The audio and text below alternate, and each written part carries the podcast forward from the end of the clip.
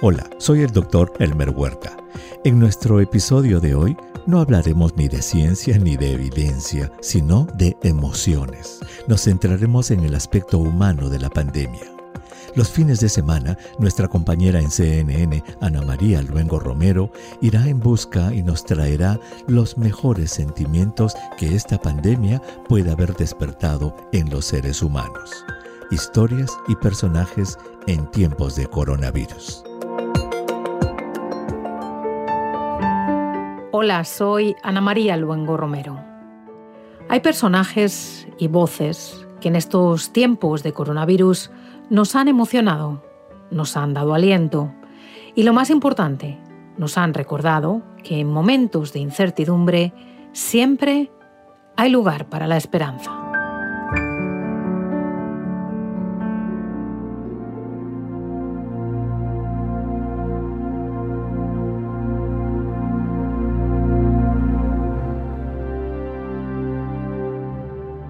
Geografía del lugar es eh, como nuestra pampa, pero blanca. Son ondulaciones, no hay alturas destacadas, son ondulaciones muy suaves, eh, totalmente teñidas de blanco y lo que resalta así son las grietas. Eh, cuando uno mira a los 360 grados, lo que más resalta son las, las grietas que se dejan ver, digamos que son uno de los peligros latentes que tenemos en los alrededores.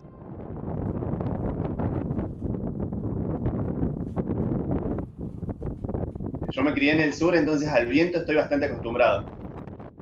Pero no había escuchado nunca crujir una casa por el frío. Un día particular, estando acá en el comedor, la temperatura llegó a menos 42 grados, pero con un pico en una hora.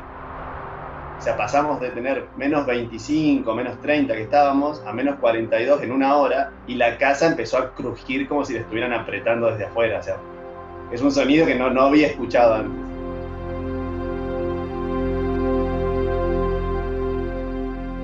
Estamos totalmente aislados, ¿sí? Estamos como en una cuarentena desde el principio de año, desde que llegamos. Y no hay ninguna posibilidad de que haya contacto con, otra persona. No, no puede llegar nadie aquí a la base ni tampoco salir nadie. Justo ahora acabamos de, de terminar la noche polar y está todo congelado alrededor de la base.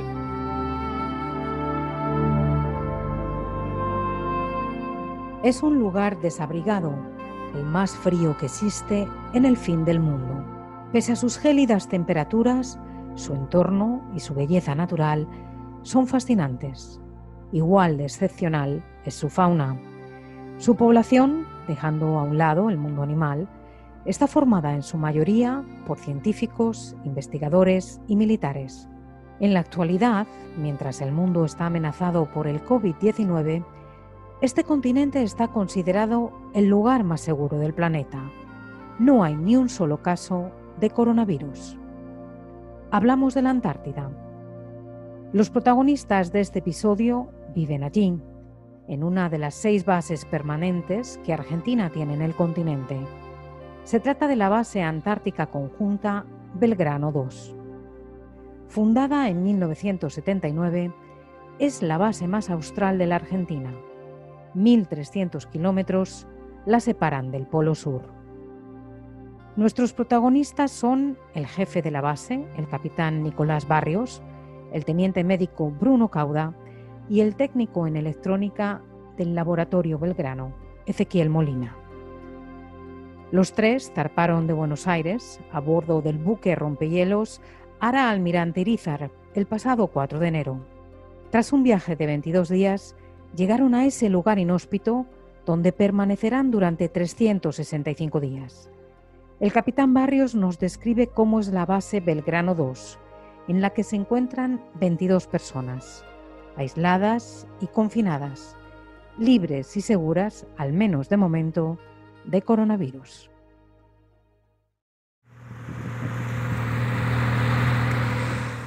La base se encuentra instalada sobre un afloramiento de roca eh, denominado Nunatak. Un Nunatak son rocas que sobresalen de un glaciar, o sea que todo alrededor nuestro es, glaciar. El nudo track debe tener aproximadamente unos 400 metros cuadrados, quizás un poco más, y sobre la, sobre la piedra están instaladas las diferentes instalaciones de la base. Al, oeste de la base se encuentra la, bahía Basel, que es, una parte del agua del mar congelada, y hacia el norte tenemos el mar de Weddell.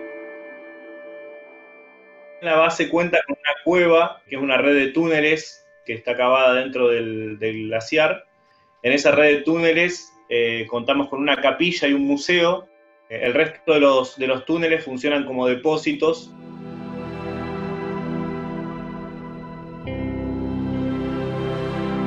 Además, la base cuenta entre sus instalaciones con una casa principal, una casa auxiliar o casa de emergencia donde funciona la estación meteorológica, un laboratorio, una radioestación, un módulo de lanzamiento de sondas, varios depósitos y una usina donde se encuentran los generadores. Esta base tiene una particularidad. Hay una tarea esencial para su funcionamiento que representa grandes retos. No importan las bajas temperaturas, si es de día o de noche. Nosotros traemos del continente, dentro de todo el, la logística que traemos a la base, traemos agua mineral para el consumo. Pero para el funcionamiento de la base, higiene, eh, mantenimiento, mantenimiento de, claro, higiénico de la casa, higiene personal, eh, cocina y demás, nosotros tenemos que picar hielo. Ese hielo que picamos los cargamos en unos trineos. Esos trineos los traemos cerca de donde está la usina. En la usina contamos con dos derretidores, que son como dos ollas gigantes de acero inoxidable que por debajo de las ollas pasan las serpentinas, por donde pasa el calor de los escapes de los generadores. Y luego de salir de las serpentinas, sale al exterior. Entonces, ese calor que generan los, escapes de los generadores va provocando la temperatura necesaria para derretir el hielo. Previamente, el mecánico de instalaciones hace la distribución de agua por bombeo a la casa principal y a la casa auxiliar. Entonces, el nivel baja y se lo vuelve a completar con hielo. Y así todos los días. Se distribuye agua y después se carga hielo.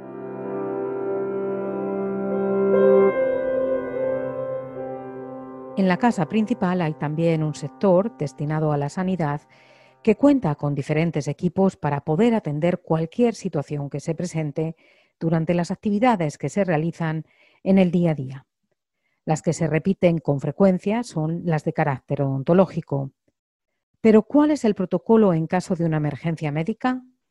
Nos lo cuenta el teniente médico Bruno Cauda. Depende qué suceda, ¿no?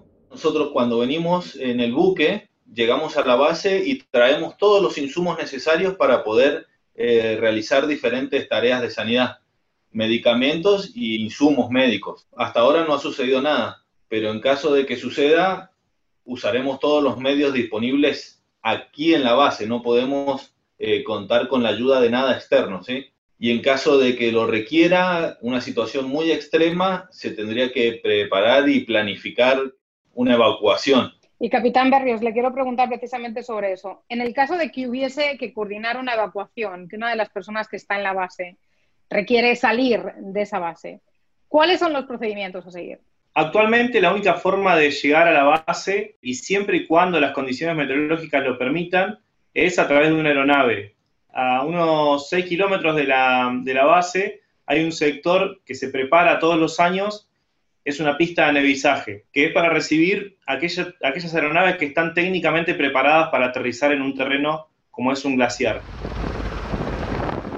Las condiciones meteorológicas que están dadas ahora pueden eh, perjudicar a la aeronave y poner en riesgo a la aeronave. Por eso decimos que es muy difícil coordinar una evacuación en estas condiciones. Las condiciones ideales, o mejor dicho, las mejores condiciones para que pueda aterrizar una aeronave en la pista de nevisaje se dan en el periodo estival. Ahí es más fácil. O sea que si nosotros tuviéramos que realizar una evacuación de una persona en estado grave, tendríamos que, eh, primero, ir a la pista, hacer el mantenimiento de la pista marcar la pista para que los pilotos puedan verla y eh, rogar que las condiciones meteorológicas le permitan a la aeronave poder operar en estas latitudes, primero poder operar y segundo poder aterrizar.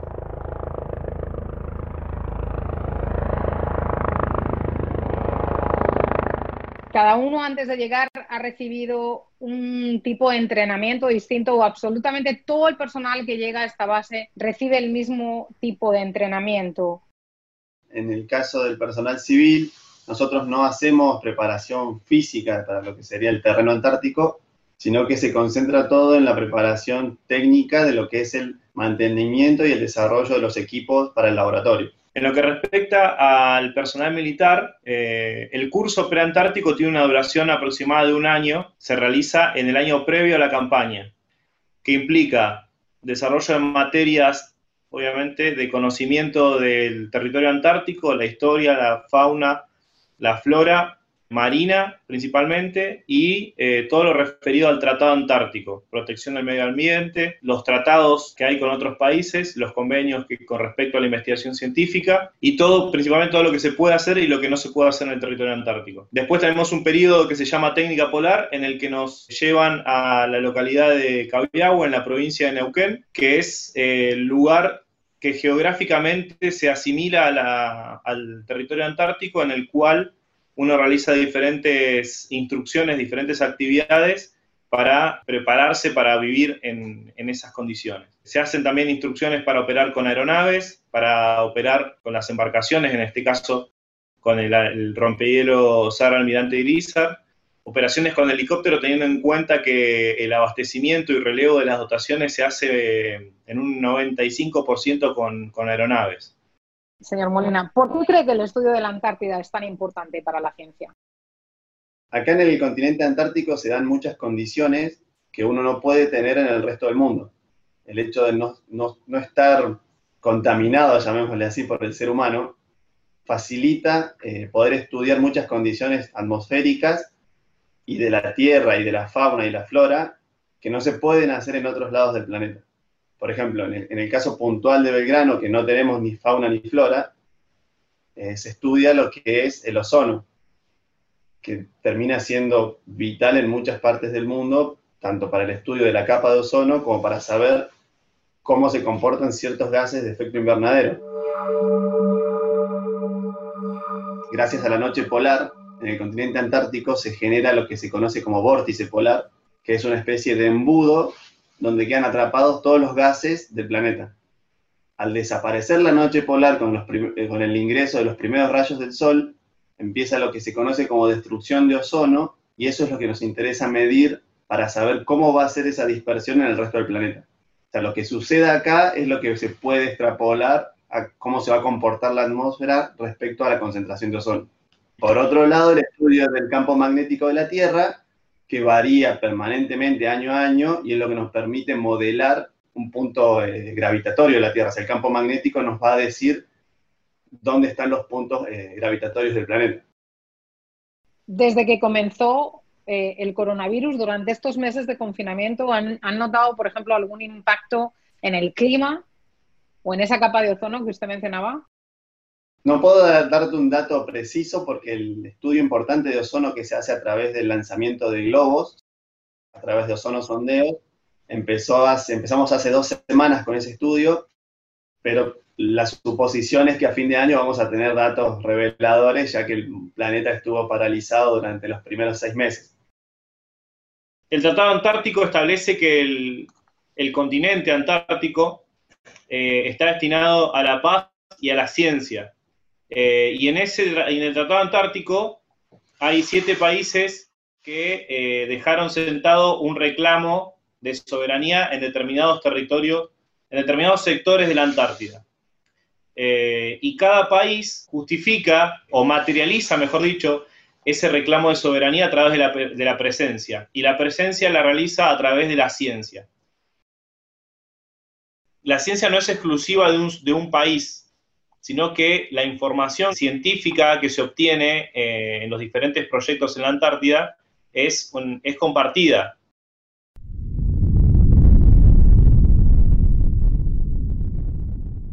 Una parte de esa información compartida por la base Belgrano 2 y de gran importancia para la comunidad científica internacional tiene que ver con la actividad sísmica. Su sismógrafo puede registrar movimientos telúricos ocurridos en otros puntos del planeta. El sismógrafo es el más austral del mundo. emplazado en roca firme. Por eso es importante para la red de sismología de todo el planeta. hay una red que registra todos los eventos y este es el punto más al sur que, tiene, que, suma registros para poder aportar los datos y a su vez leer cómo repercuten eh, distintos movimientos tectónicos en, otras partes del planeta. Por ejemplo, cualquier movimiento superior a 6 grados en la escala de Richter es registrado por nuestro sismógrafo. En la base Belgrano 2, los científicos también realizan otros estudios claves en la carrera espacial, la futura exploración de un planeta, el planeta rojo. Respecto al equipo de sanidad, estamos probando un equipo multiparamétrico que realiza mediciones ¿no? de presión arterial, saturación, oximetría, ¿sí? junto con la Agencia Espacial Europea. El objetivo de, este proyecto es eh, llevar este equipo multiparamétrico y, que tiene la capacidad de realizar telemedicina eh, a, a, unos viajes a Marte que se van a realizar en el... Están programados para 2025, 2026, pero seguramente se van a posponer unos años más.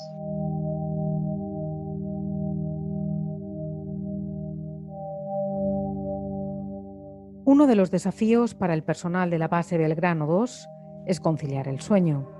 Esta base se caracteriza porque durante cuatro meses es de día y durante cuatro meses hay noche polar. La adaptación del ser humano y el sueño es otra de las investigaciones que se lleva a cabo en la base. Estamos participando de un estudio junto con el CONICET en donde se está poniendo, valga la redundancia, en estudio la adaptación y la cronobiología del sueño todos tenemos puesto, todos los integrantes de la base tenemos puestos unos relojes que captan información durante todo el día. Los llevamos puesto 24 horas al día durante todo el mes y yo a fin de mes eh, capto esa información y, la envío a Buenos Aires para que sea analizada. El objetivo es eso, la cronobiología del sueño, ver la adaptación de nuestra fisiología a, este tiempo que, acabamos de terminar de oscuridad absoluta. ¿Cuántos meses llevan viviendo de noche? Y ahora estamos, estamos por salir de la noche polar que dura cuatro meses. Wow. Eh, sí, sí, sí, fue, fue todo un tema adaptarse a no tener el calor del sol, a no tener la luz.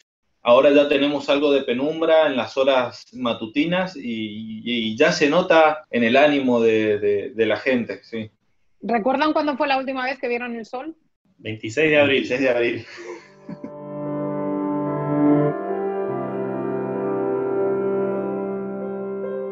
¿Qué es lo que les atrae de la Antártida que decidieron invernar durante un año? Siempre tuve contacto con el tema antártico, ya que yo me crié en el sur, en Río Gallegos. El tema antártico por ahí siempre lo tuve presente en un inconsciente. Y cuando me enteré de la posibilidad de poder venir, eh, automáticamente me presenté. O sea, fue algo que no, ni lo pensé. En mi caso particular, no son muchos los médicos que desean venir a trabajar a la Antártida. Entonces, yo simplemente me enteré de, la posibilidad de poder venir a la Antártida y sentí como el llamado, el llamado de lo salvaje, por así decirlo. A mí me gusta mucho la aventura y salir a explorar. Es una actividad totalmente voluntaria. Para el personal militar, eh, uno pide autorización eh, a través de su cadena de comando eh, para realizar el curso preantártico, así que es algo en el plano familiar que se tiene que consensuar mucho, pero mucho. Eh, en el plano profesional es algo que siempre quise hacer, que siempre me llamó la atención, así que bueno, gracias a Dios este año lo, lo pude cumplir. los niveles de ansiedad que se suman al hecho de que están aislados, de que trabajan en unas condiciones muy exigentes para, el cuerpo humano. Están preocupados por sus familias, me imagino. ¿Esos niveles de ansiedad han, ido creciendo a lo largo de estos meses, a medida que la pandemia se ha ido desarrollando? Creo que es clave eh, la posibilidad que tenemos de comunicación y, y los medios muy pocas veces hemos tenido problemas de comunicación, pero muy fluidamente se puede charlar y se puede saber del estado de, nuestros seres queridos allá en el continente. Nosotros, cuando veníamos, todos estaban eh, curioso porque íbamos a ser casi de nuestra familia los únicos que iban a pasar eh, aislados tanto tiempo y les causaba curiosidad a ellos, ¿no? Y saber cómo íbamos a hacer nosotros. Y resulta que ahora todos en el continente y en el mundo, menos nosotros, eh, tienen muy claro de lo que es estar aislado y estar en una cuarentena. Señor Molina, ¿usted? También ayuda mucho no tener tantos medios de comunicación que lleguen a la base. Entonces, por ahí no, no tenemos tantas, no, no, estamos tan bombardeados de noticias. Entonces, es lo que nos cuenta nuestra familia, lo que vemos una que otra vez en la tele y no más que eso. Sí, si estuviéramos pendientes de las noticias, andaríamos caminando por el techo de la base, literalmente para ustedes a título personal? ¿Qué es lo más difícil? El reto más difícil es la convivencia. Ese es el reto más difícil. No es el frío, no es el aislamiento, bueno, la convivencia en aislamiento. La gran diferencia que tenemos nosotros, y lo decimos siempre y coincidimos bastantes integrantes de la base en eso, es que nosotros, a diferencia del resto del mundo, nosotros elegimos con anterioridad aislarnos durante mucho tiempo el mundo no eligió estar pasando por esta, por esta pandemia y tener que estar en cuarentena. Entonces eso predispone a la gente de otra forma. Pero el desafío más grande es mantener el grupo unido, lo digo desde mi punto de vista como, como jefe de base. Doctor, me imagino que hay algún tipo de procedimiento cuando el personal regresa a casa.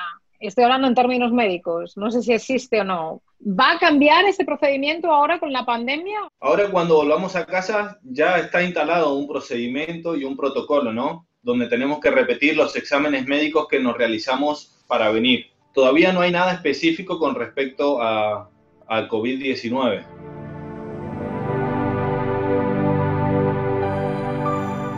¿Cómo creen que va a ser el mundo que cada uno de ustedes se va a encontrar cuando abandonen la base y vuelvan a sus vidas, después de esta pandemia?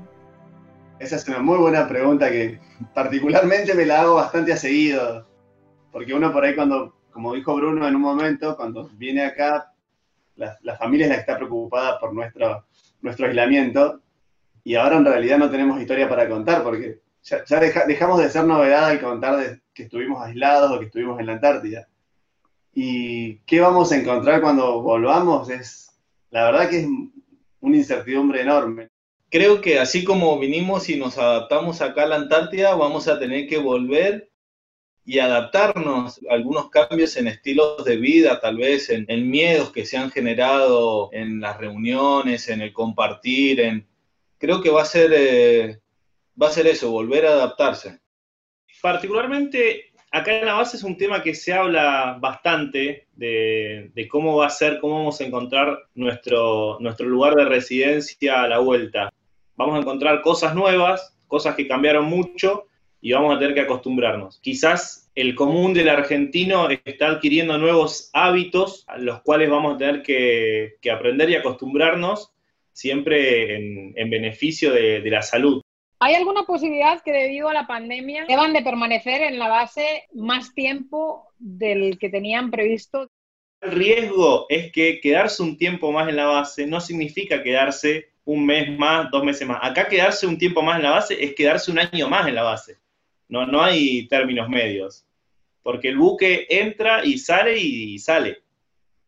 O sea, no es que sale y vuelve dentro de un mes, vuelve. No, entra en una sola oportunidad porque el canal se abre y hay que aprovechar ese tiempo que el canal está abierto, sale y después no, arriesga a volver a entrar. Eh, así que sería una situación muy difícil en, lo que respecta a mí como jefe de base, eh, y yo creo que individualmente, obvio que también, una decisión muy difícil para tomar porque todos tenemos realidades distintas en el continente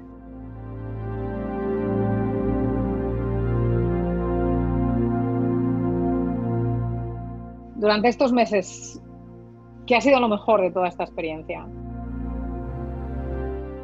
Dejando de lado el factor humano, particularmente el tema de las auroras y el cielo que se ve en este lugar, quizás por el hecho de saber que es algo que no vamos a ver en otra parte del mundo, eh, lo hace muy espectacular. Confirmar en, en, cuerpo, en ojos, en sentimiento que la Antártida existe y poder sentir el frío y ver las auroras. salir todos los días, la Antártida te da un espectáculo diferente, porque uno sale en diferentes horarios y en diferentes horarios se, ve, se ven cosas diferentes.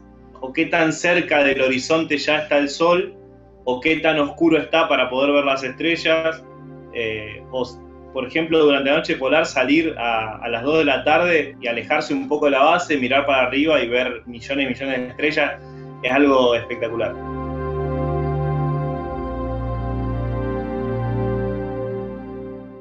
Hay quienes aseguran que invernar en la Antártida es una experiencia que te cambia, pero en esta ocasión el mundo también ha cambiado. Cuando nuestros protagonistas regresen a casa, probablemente experimentarán un nuevo modo de vida que hoy contemplan desde la distancia. Pero por el momento seguirán seguros en el único continente donde el coronavirus no ha vencido al hombre, la Antártida. Les saludó Ana María Longo Romero. Hasta el próximo fin de semana.